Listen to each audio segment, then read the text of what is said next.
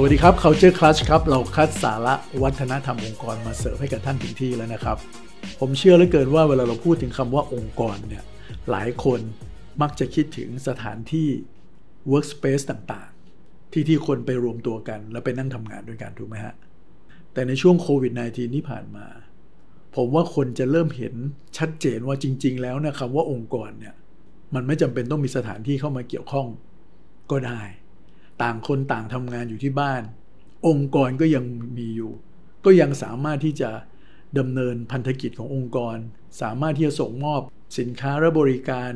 ไปสู่กลุ่มเป้าหมาย ไปสู่ลูกค้าของตัวเองได้ เป็นอย่างดี บางองค์กรนี่แทบไม่มีสะดุดเลยด้วยซ้ำไป เพราะฉะนั้นความหมายของคำว่าองค์กรมันก็ชัดเจนขึ้นแล้วครับว่า สถานที่ก็คือส่วนหนึ่ง แต่ที่สำคัญไปกว่านั้นมันหมายถึงคนในองค์กร หมายถึงสิ่งที่เรามาทำร่วมกัน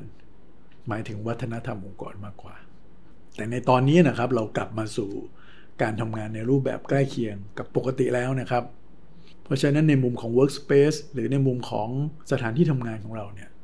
มันควรจะถูกออกแบบ หรือควรจะมีวิธีคิดในการที่จะสร้างมันเนี่ยให้ตอบโจทย์ วัฒนธรรมองค์กรอย่างไรได้บ้างครับ ต้องเรียนตรงๆนะครับว่า สถานที่ หรือออฟฟิศมีผลอย่างมากเลยนะครับ ในเรื่องของการสร้างวัฒนธรรมองค์กรนะครับ แต่เรื่องนี้ต้องบอกว่าในบ้านเราเนี่ยถือว่าเป็นเรื่องค่อนข้างใหม่ครับ เพราะว่าโดยส่วนใหญ่เนี่ยเราก็จะไปเช่า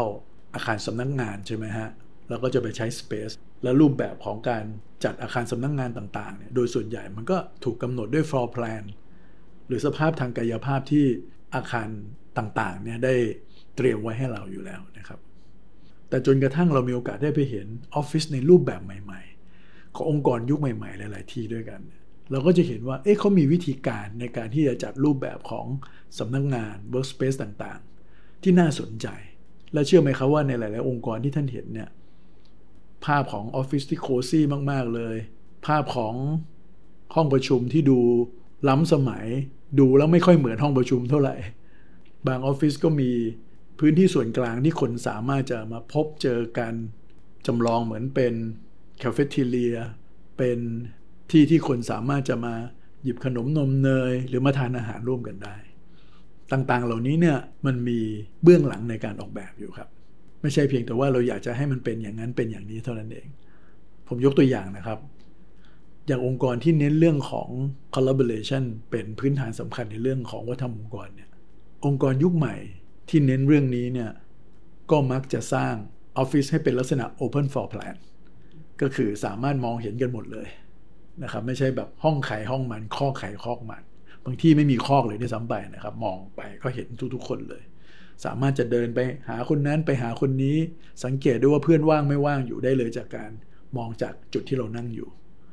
นั้นการพูดคุยการแลกเปลี่ยนต่างๆ มันสามารถทำได้เลย โดยไม่ต้องมีอะไรมาขวางกันครับ เราคงเคยเห็นที่ Google เนี่ยนะครับเขามีพื้นที่ส่วนกลางนะครับ ที่คนสามารถมาทานขนมกันมาประชุมหรือไปนั่งทำงาน ในจุดที่มันเป็นที่ที่เขาจัดไว้ให้ แล้วมันมีรูปลักษณ์ที่แตกต่างไปจากออฟฟิศทั่วไปนะก็เพียงเพราะว่าเขาอยากให้คนเนี่ยมีโอกาสได้มาเจอกัน เกิด impromptu conversation ขึ้น เพราะ impromptu conversation พวกนี้ครับ มันมามันมักจะนำมาซึ่งไอเดีย ความคิดสร้างสรรค์ต่าง มากกว่าสิ่งที่เกิดขึ้นในห้องประชุม การทำงานข้ามสายงาน การแลกเปลี่ยนไอเดีย การเรียกเปลี่ยนการเรียนรู้กัน เกิน 50%เนี่ยนะครับ มันเกิดจากการเจอกันแบบไม่เป็นทางการแบบนี้นะครับเขาก็เลยจัดออฟฟิศให้มันสะดวกในการให้คนมาเจอกันแบบไม่เป็นทางการเยอะๆนั่นเอง ซึ่งถ้าเป็นออฟฟิศทั่วไปโอกาสที่จะมาเจอแบบนี้มันก็น้อยถูกไหมครับ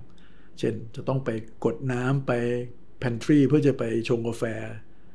ซึ่งมันก็แป๊บๆเพราะฉะนั้นโอกาสตรงนี้มันก็น้อยลง หรือบางองค์กรเนี่ยนะครับคนเน้นเรื่องของ performance นะครับเขาก็จะต้อง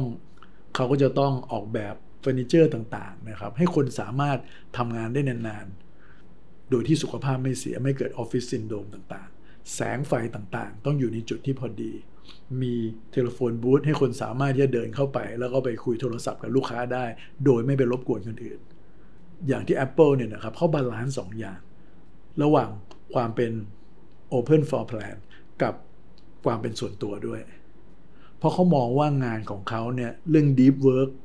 หรือ focus work เนี่ยก็เป็นเรื่องที่สำคัญมาก เช่นเดียวกัน ไม่อย่างนั้นผลงานมันไม่ออก performance มันไม่ได้ หรือบางองค์กรที่เน้นเรื่องของความยั่งยืนมาก ๆ จนเป็นแก่นกลางขององค์กร หรือเป็นแก่นของวัฒนธรรมองค์กรเนี่ย เขาก็ต้องใช้วัสดุต่างๆ ที่มันเป็นมิตรต่อสิ่งแวดล้อม เพื่อสะท้อนถึงความเชื่อ แล้วก็ส่ง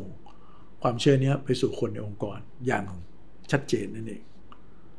หรือองค์บางองค์กรที่อาจจะมีเรื่องของ caring หรือการดูแลพนักงงานเนี่ยเป็นหัวใจสำคัญในองค์กรเนี่ยเขาก็จะไม่ใช่เพียงแค่เน้นเรื่องของสถานที่ทำงานอย่างเดียวก็อาจจะต้องมีอื่น ๆ ด้วยให้พนักงานสามารถที่จะไปดูแลตัวเองได้ด้วยนะครับไม่ว่าจะเป็นฟิตเนสเป็นเรื่องของ wellness center นะครับบางออฟฟิศอาจจะมีบริการนวดมีสปาอยู่ในออฟฟิศด้วยซ้ำไป เวลาคนนั่งทำงานนานๆ ก็สามารถจะไปใช้บริการนวดอะไรต่างๆ ได้ ที่อาคารของ salesforce.com ที่ซานฟรานซิสโกเนี่ยนะครับเขามีห้องที่พนักงานสามารถที่จะไปนั่งสมาธิ หรือโซนที่คนแต่ละคนสามารถจะไป relaxation ได้เป็นเรื่องเป็นราวเลยนะครับ เห็นไหมครับ การที่เรา จัด workspace ต่างๆ ให้มันเหมาะสมกับวัฒนธรรมองค์กร core value ขององค์กร เป็นเรื่องที่จำเป็นครับ ถ้าเราสามารถที่จะทำได้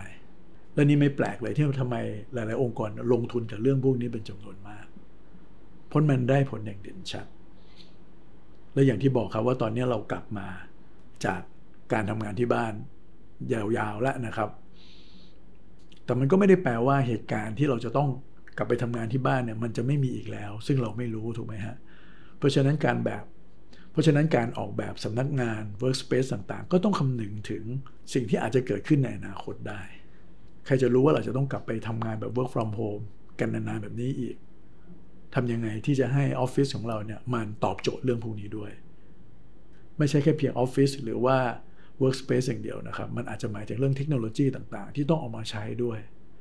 เพื่อจะให้การทำงานของเราเนี่ยมันเป็นไปได้อย่างมีประสิทธิภาพนะครับ เราอย่าให้บทเรียนของโควิด -19 ที่ผ่านมาเนี่ย